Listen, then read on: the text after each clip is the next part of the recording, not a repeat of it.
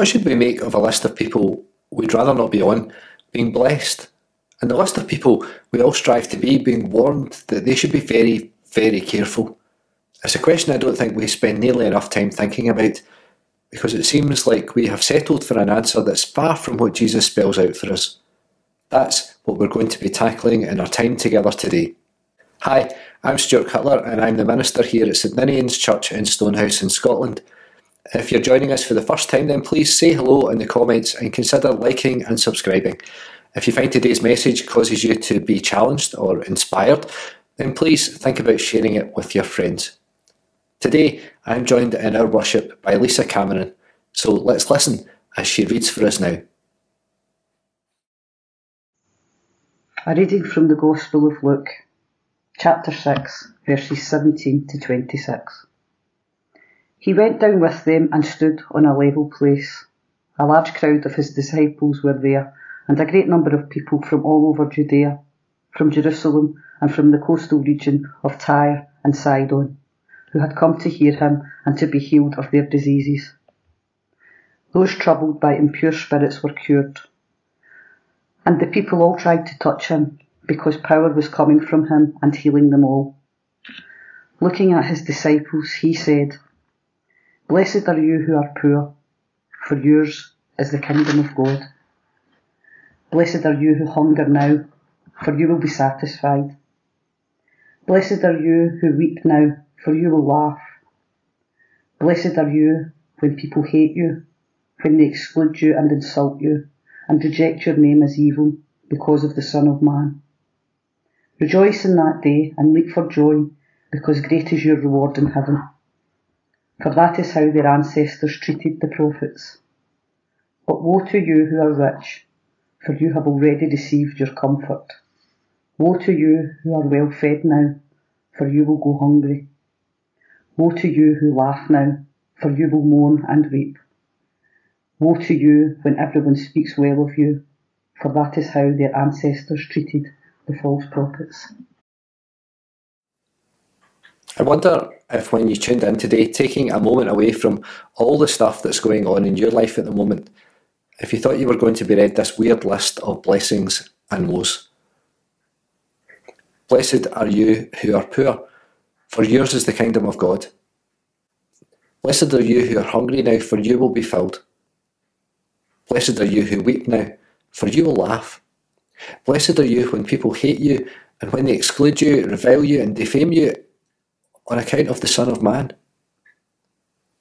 I wonder what your reaction to that is. Yeah, great. When? Seriously, when? I've been poor and hungry for years. When will I be filled? I have empty cupboards and kids to feed. The cost of living crisis is crippling. I can't afford to heat my house and buy food. My universal credit isn't nearly enough to live on. My power meter costs more than your direct debit. The nearest supermarket's miles away. You try and get your shopping on a bus. And it's been like that for years. So yeah, great. But when? Seriously, when? I cry myself to sleep at night. The void in my life that someone used to fill isn't getting any smaller. The pain isn't any less. I miss them every moment of every day. Laugh. Yeah, maybe at this empty promise. Blessed are people when they hate you because of Jesus. How? How is that a blessing? I didn't get into this to be hated and excluded. Why would anyone in their right mind sign up for that? This is supposed to be about making my life better. And then come the woes. But woe to you who are rich, for you've already received your consolation. Woe to you who are full now, for you will be hungry. Woe to you who are laughing now, for you will mourn and weep. Woe to you when all speak well of you, for that's what they did, their ancestors did to the false prophets. So it doesn't get any better then. Having money and food and happiness and friends doesn't change anything. All the things that we hope for and work for and dream of they're no guarantee. This doesn't make any sense. And yet, deep in our souls, we know it makes perfect sense. Ups and downs, life is full of them. There are moments when all seems to be going well, and suddenly it all falls apart. A redundancy notice, a diagnosis, a separation, a conversation that takes a completely different turn, a phone call with the news that we least wanted to hear. We've all had those moments when life takes a turn and our response is often to wonder, where is God in this? Why is this happening to me? What have I done to deserve this? Of course, we should wonder these things. We hurt and we want to know why. We want some kind of explanation because a, a shrug of the shoulders and, well, that's just how it is. It, it, it doesn't really cut it in those moments.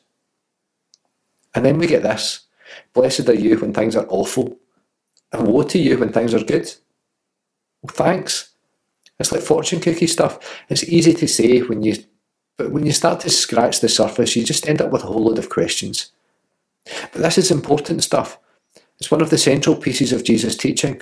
We call it the Beatitudes in Matthew's Gospel. It's an echo of the portion of Isaiah that Jesus read in the synagogue in Nazareth. The Spirit of the Lord is upon me, because He's anointed me to bring good news to the poor.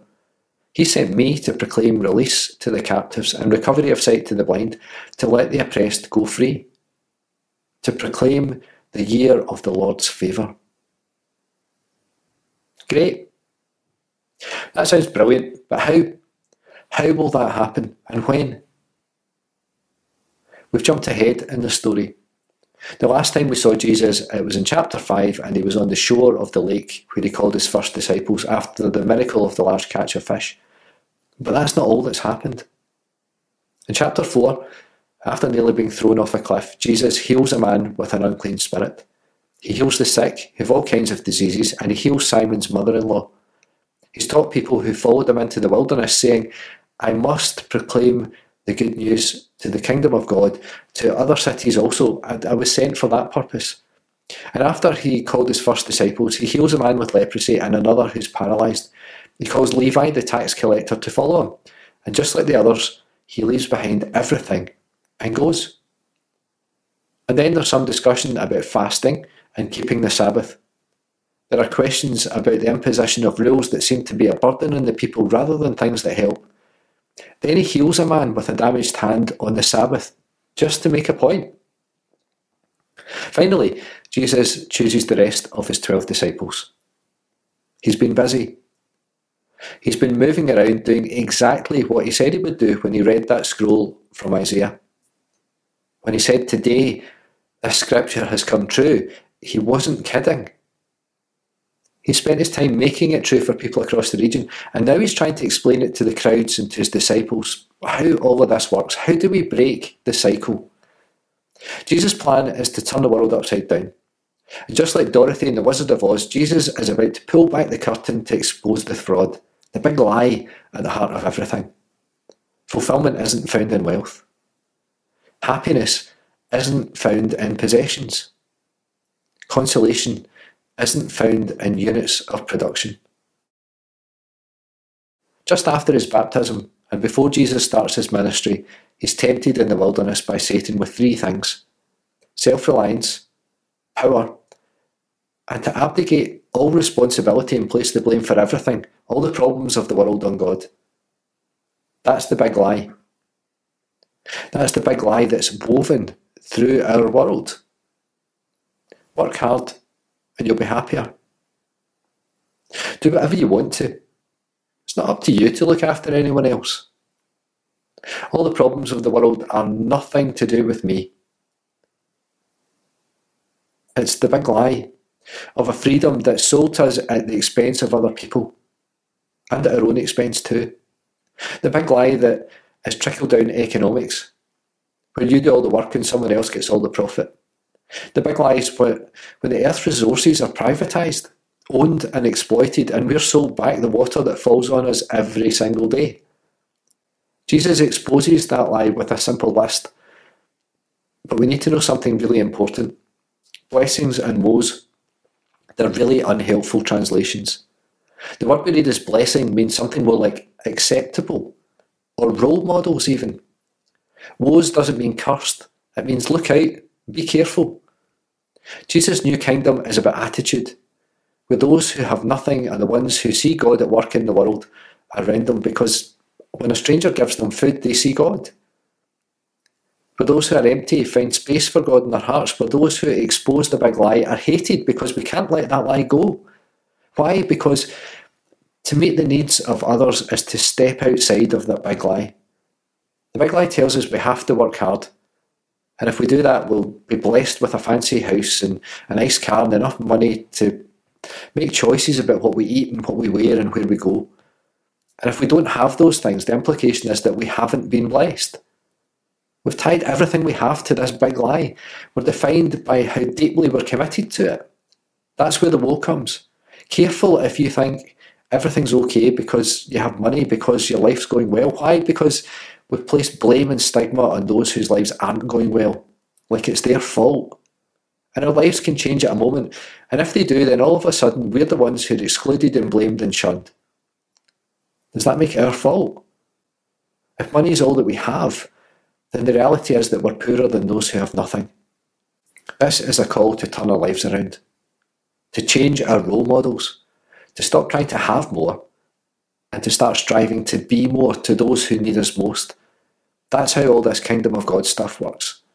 When Jesus tells us to love our neighbour, it's a call for us to realise that we're not in competition with them. They aren't out to get all our toilet roll and pasta for themselves, at least they shouldn't be. But the big lie tells us that things are scarce and demand is high, so we should put prices up. And our response is fear fear that we'll run out, fear that we'll be left out, fear that we'll lose out in the competition.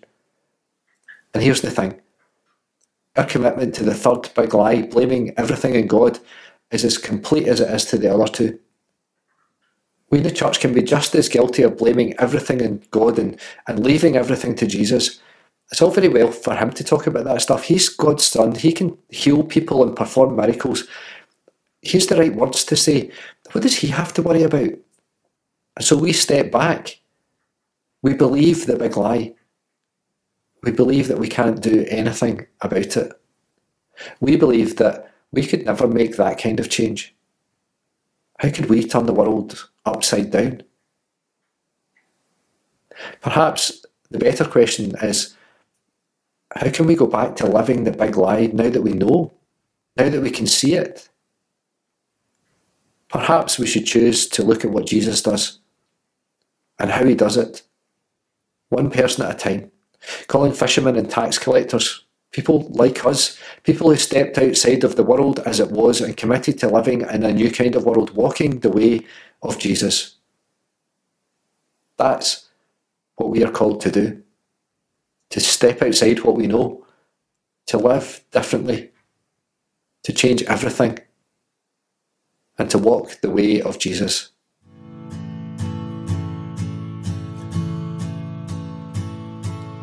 All of my plans, all of my pride, the work of my hands, the shame I can't hide, it falls before your throne.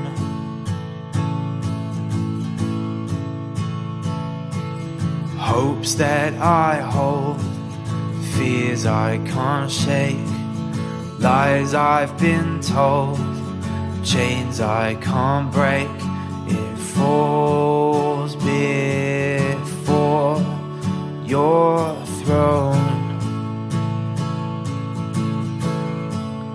I lay it down. I lay it down. All of my meaning is in you.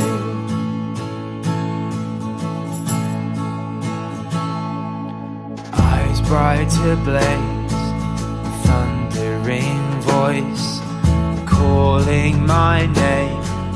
Jesus, my joy, I fall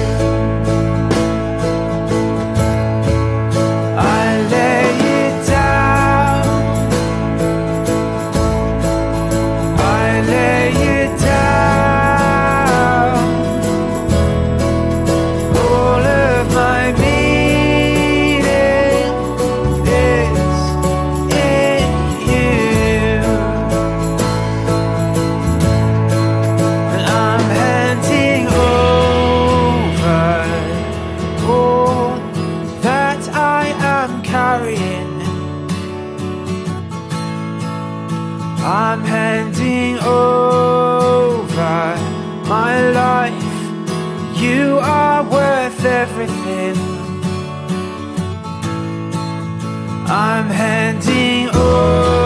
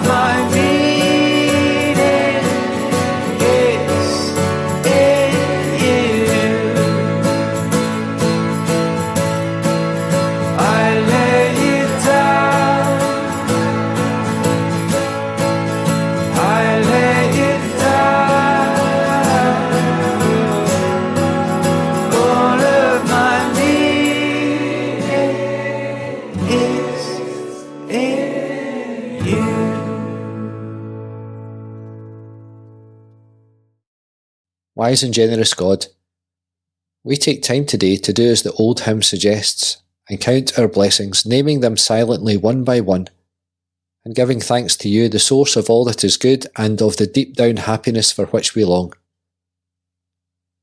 We give thanks for the obvious blessings, never to be taken for granted, for good health when we have it, and access to medical care, for food in our bellies and a safe place to live for people who care about us and for whom we can care, for freedom to dress and speak and worship as we choose without fear of persecution.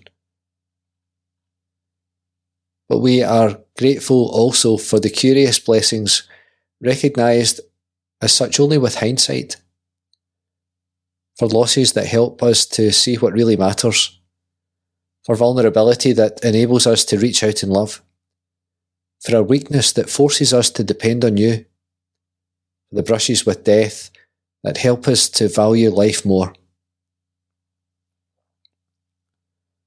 Loving God, you want all your children to live lives that are full and worthwhile. And we pray for those for whom each day is a struggle to survive, never mind thrive. For those who are trapped in poverty and cannot see that ever changing those who do not have enough to eat, and those who overeat to bury their unhappiness, those who are shamed and humiliated for being who they are, and those who do the shaming. God of justice and mercy, there is so much that is wrong with our world, which is also your world. We long for the coming of the kingdom that Jesus talked about so much, and by whose standards he lived his life on earth, giving in order to receive, letting go in order to find, dying in order to live. Not lightly, but as honestly as we can, we pray for that kingdom to come, knowing that if our prayer were to be answered, it might cost us dearly. Hear us, Lord, as we pray in your word, saying together, Our Father, who art in heaven, hallowed be thy name. Thy kingdom come. Thy will be done on earth as it is in heaven. Give us this day our daily bread, and forgive us our debts, as we forgive our debtors. And lead us not into temptation, but deliver us from evil. For thine is the kingdom, the power, and the glory forever. Amen. Go now and be happy. Happy that you're loved, happy that you walk in God's way and the blessing of God, Creator, Source, and Spirit be with you today and every day.